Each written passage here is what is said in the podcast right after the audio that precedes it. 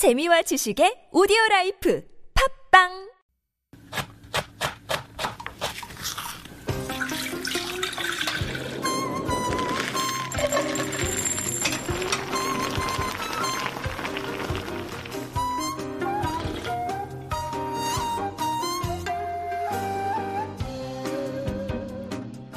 This week, we're talking about the idea of authenticity.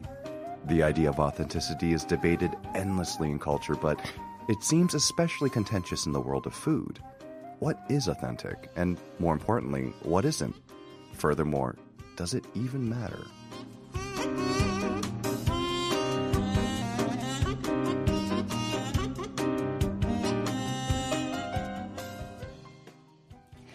And that was a little food for thought coming from Matt Chung, classically trained chef, but also a broadcaster working for nearly as long. And he has been joining us for the month of October. And we are taking deep dives into food and K food. So good morning, Matt. Good morning. So authenticity. Now, this is a word I have to say I had not imagined that we'd be discussing on food for thought, but it is a bit of a buzzword, isn't it? Because I talk about it when I'm teaching my students about speaking Sure. and doing presentations. Mm-hmm. You have to have that authenticity. Yes, and it's kind of a loaded word because uh, to use the word authenticity is to assume that there is a correct way and an incorrect way. Right. And when it comes to something like food, I think people get very touchy when Mm. it comes to ascribing correctness to something. To you know, to say that you know one is the model to follow while others are merely uh, uh, facsimiles. And especially in Korea, where we seem to place a lot of importance on what's the wonjo, right? The, Right. the authentic one. So it should be a fun discussion. But before we really dive into it, let me just quickly remind our listeners about um, a related question. And this is a quiz, and this is your chance to win a cup of coffee on us. We're asking you about the country where black pepper is considered to be native to. I had no idea about this as well, actually. And your three choices are China, India, or Cambodia. 네, 후추의 원산지는 어디일까요? 중국, 인도, 아니면 Cambodia. We already getting a couple of messages already. Let's see. 1478. 친구가 캄보디아 출장을 갔다가 후추를 사다 주며 어떤 이야기를 했었는데 기억이 안 나요.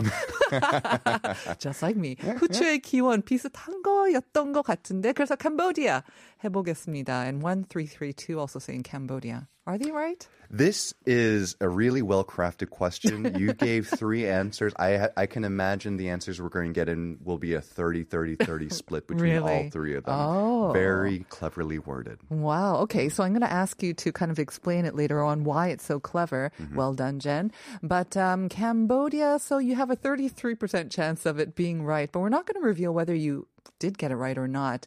We're going to keep on to that for just a bit. So send in lots of answers to pound 1013. All right. So let's go back, shall we? Um, authenticity and food. Okay, so when talking about what is authentic and what's not, let's. Uh, I, I want to kind of talk about um, maybe some you know things that some other people have said. Some other uh, was it um, food luminaries. Uh, one that comes to mind is uh, Madhur Jaffrey. She was um, uh, she she was an Indian uh, cookbook writer in uh, in the United States. Um, she was heavily featured in the New York Times in the 70s. She really came to prominence then, and she had like the must-have cookbook of that time. Okay.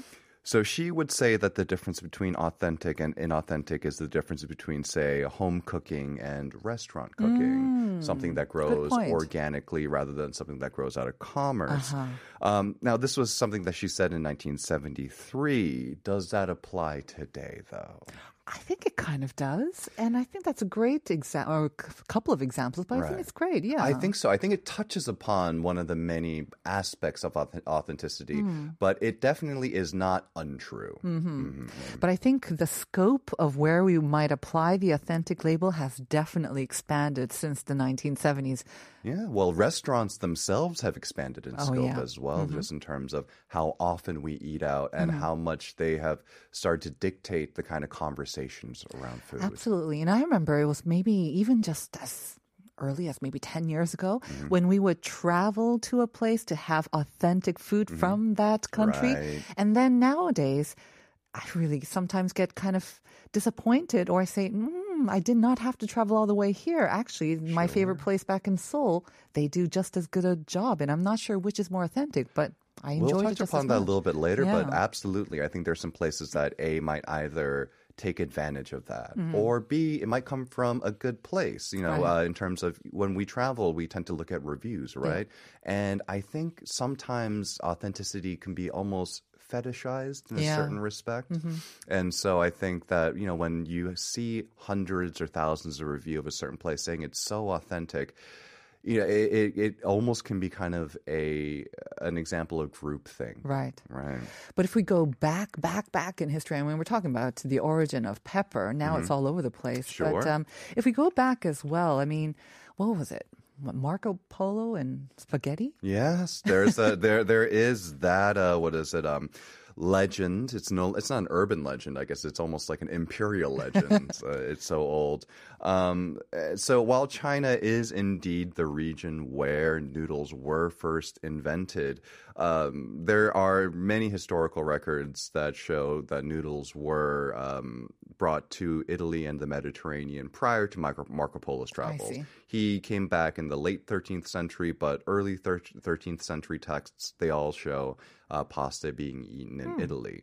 But um, and so it, it's it, but it just goes to show that like historically, trade through the Silk Road is likely the source of noodles in Europe, along with everything from ravioli to almonds to all the spices we enjoy today, mm-hmm. to even a dish like risotto, because rice is not native to Europe. Very true. Hmm. So, no one would argue that these dishes, ravioli, risotto, that no one would argue that marmalade is not authentically English, despite oranges originating in South Asia. Uh-huh. And fish and chips is quintessentially English, even though potatoes came from the Americas. So, how much time passes between when something is an import, when something is trendy, and when something becomes authentic? Yeah. Is it time? Is it just how much they develop it afterwards or how much it's embraced by the population? I mean, there are so many different criteria. Sure. I think conflict and war tends to fast track authenticity. Mm-hmm. Um, when you when you talk about things like budae is that an authentic Korean dish?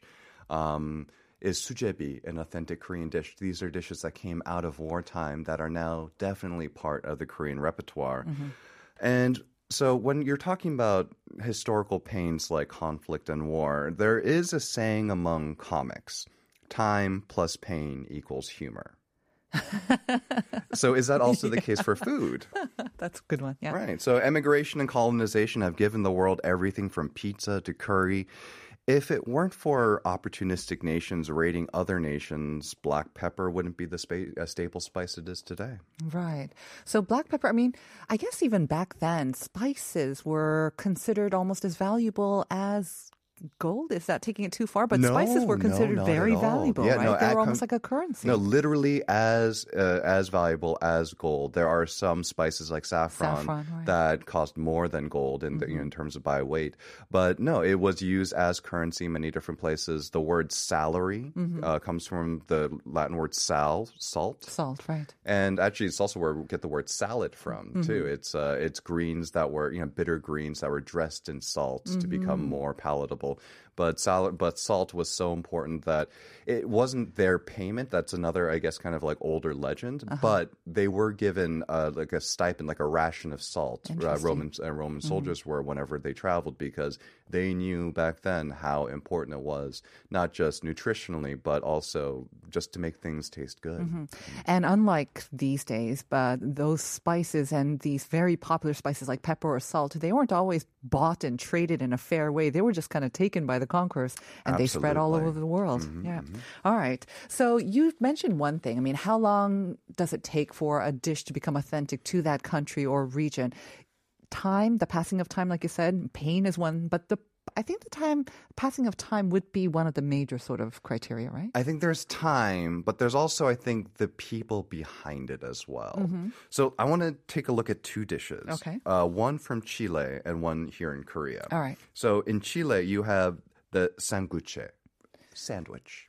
That sanguche in Chile? in Chile. It never is- been to Chile, but I never heard of sanguche in Chile. I would love to go. It's a it looks like a beautiful place, but these sandwiches also look beautiful. sandwiches are not necessarily something you'd associate with South America, but it is again quintessentially Chilean. Chile is the world's second largest consumer per capita of bread after Germany, about Really? 98 kilograms per year. Yeah. not the U.S. Not Not, the US, Wow. Chile. Okay.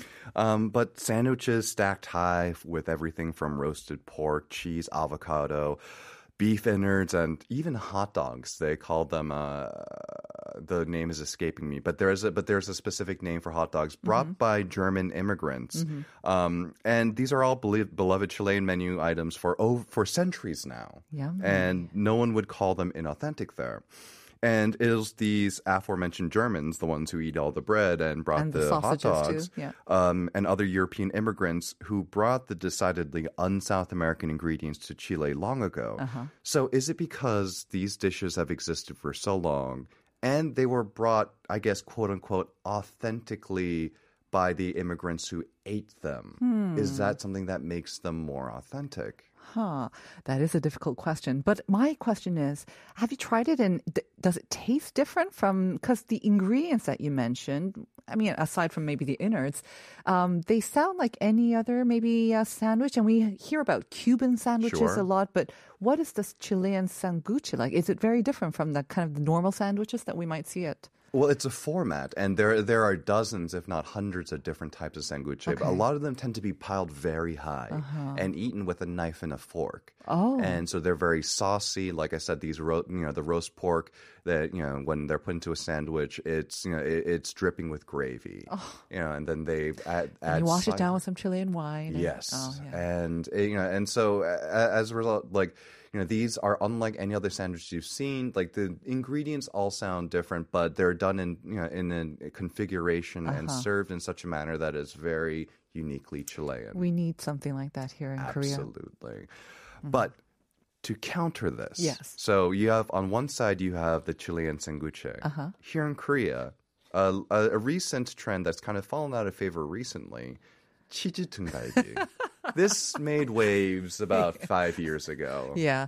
Um, I have to say, I think it's one of the favorites of Joe, and we talked about it a little Mm-hmm. bit. But, you know, it's this one thing that I've not tried. N- nor have I, honestly. Really? You haven't tried it? And it's not because it's inauthentic or authentic. Yeah. Uh-huh. Um, for me, it's just I've never been compelled to try it. So, uh, but people, it, this was a very controversial thing. It was, it was seen as something you know that that rode the certain trend that um, that it was it was taking advantage of young kids who want to try something new and Taking advantage of yeah, and that it was a novelty of sorts. But if you Mm. really think about it, okay. Uh, cheese consumption in Korea and the rest of East Asia has exploded, especially with, um, I think, starting with my generation. Okay. We were fed cheese, cheese, cheese, cheese, all while growing up in hopes of growing strong and tall. Oh, see, for us, it was milk, but then you progressed to cheese. We, yeah, we, so we had cheese. so in that sense, it is something we grew up with. Uh-huh. And so, you know, putting melted cheese on things Anything. is a natural progression of what we grew up eating, even Mm. though it's not a traditionally Korean ingredient. Mm. And of course, Korea, pork has always been king, especially the more interesting, flavorful cuts like Mm-hmm. ribs. But no one would call this dish authentically Korean, despite having the same sort of hodgepodge of non native and native ingredients as Chilean sanguche. It's kind of like 부대찌개 2.0, maybe, right? And but 부대찌개, I guess it has the benefit of time, and also it came again during times of, Of extreme need. So, if given enough time, will 치즈 등갈비 become an authentically Korean dish? Only time will tell. I'm not optimistic, but I think it's an interesting thing to think about. Maybe you say that because you haven't tried it yet, Matt. Perhaps. You need Maybe to I'm try missing it. out. Mm-hmm. But you say, I mean, cheese, um, I think whenever I think of cheese being melted on top of tteokbokki or whatever, Mm-hmm. I have to say, I- have my uh, doubts about that, and I feel that it's kind of just making everything cheesy, and therefore it's disguising all the original flavors Right. with cheese. And so, if there would be a word that I would not use with anything related to just melted cheese on it, it would be authentic, actually. Right, And I guess I'm acting snobby right now. Well, no, I think you're also kind of touching upon again what we started talking about with Madhur Jaffrey about the difference between home cooking and restaurant cooking. It is the cheese has definitely been almost weaponized by Korean restaurants in the sense that it's an easy uh, upsell. You know, mm-hmm. you have For your tteokbokki. Yeah. and then you have your upcharge for chichi. Yeah. And so it makes sense commerce wise to be able to mm-hmm. offer this. It's something that's relatively shelf stable. They can keep it on hand and it's easy to incorporate into just about any dish. and it's so popular. And it's so popular. So it's something that definitely started in the restaurants rather than in the home. Hmm. So that could be another thing that kind of lends more to its inauthenticity It, there is a sort of, you can be cynical about it and be like, oh, it's a cash grab. Um, cheese on top of everything. Yeah, I'm not sure what the most weird thing I've seen is, but um, 등갈비, I have to say, is kind of up there. But I understand the, especially the um, the combination between something very spicy and then the comforting gooiness and the blandness of the cheese as well, or just the saltiness of cheese. There's this great meme that my wife and I love. It's Uh-huh. of a, a knight with the shield up against a dragon breathing fire. and so the dragon breathing fire is spicy food. The knight is a Korean, and the shield, the pangpe, is It's cheese. cheese. Got it. I love that as well. Okay, so obviously a lot of these um I mean the whole word authenticity I think it's in inextricably linked to also travel. I mm-hmm, mean, mm-hmm. yes, because like we like we talked about, a lot of these ingredients they will originate from somewhere because but they travel all over and that's when the word authentic kind of becomes, you know, kind of dissolved and it becomes kind of diluted as well.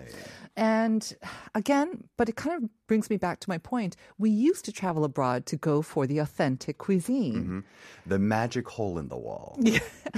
Right. The Is that no longer place. do you th- do you find that maybe in this age of globalism and when we have so many great cooks and they're also traveling as well and ingredients are now available everywhere as well that's really no longer the case then you can't a- assign authentic to a certain place I think it's actually stronger than ever because of media. Ah.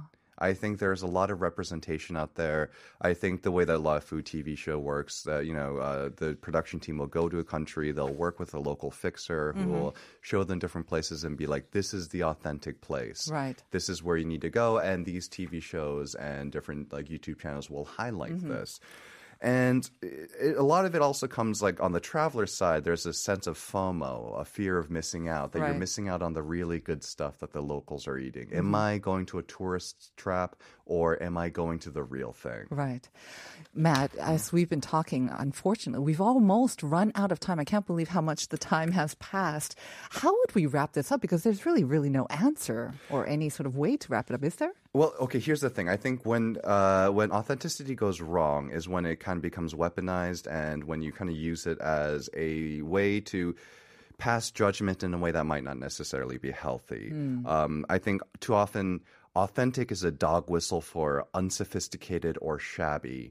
And when looking at reviews, why are authentic European restaurants, you know, sumptuous and patinaed when ethnic restaurants, authentic, are cheap and shabby? Hole in the walls. Hole in the walls. Oh, authentic culture, you know, uh, was it dishes?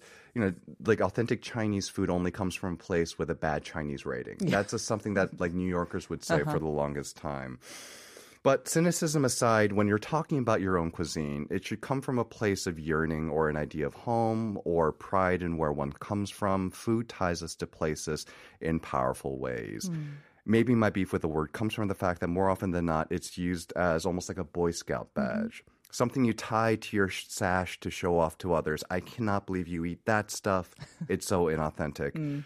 So maybe there's nothing wrong with the word, but use it sparingly and knowingly. Ask yourself why, as an outsider, you consider this restaurant authentic or inauthentic, mm-hmm. and why you, as an insider, push away dishes because to you they're not. Absolutely. And it kind of brings me back again when I'm talking about authenticity in speaking as well authenticity moves you and it touches you, Mm-hmm. and there's it's almost indescribable in words. But I think for me, that's my definition of authentic as well. Indescribable is a great way to put it. Put it. There's that uh, je ne sais quoi. All right.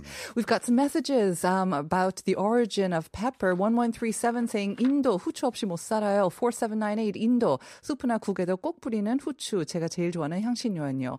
향신료예요. Many, many others also sent in the right answer. It is indeed India.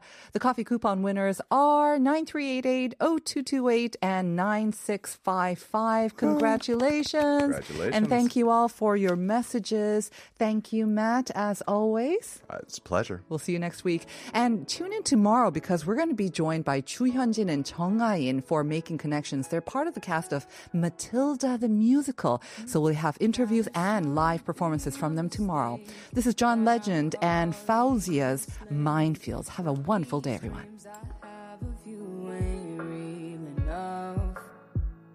Started bringing up the past, how the things you love don't last, even though this isn't fair.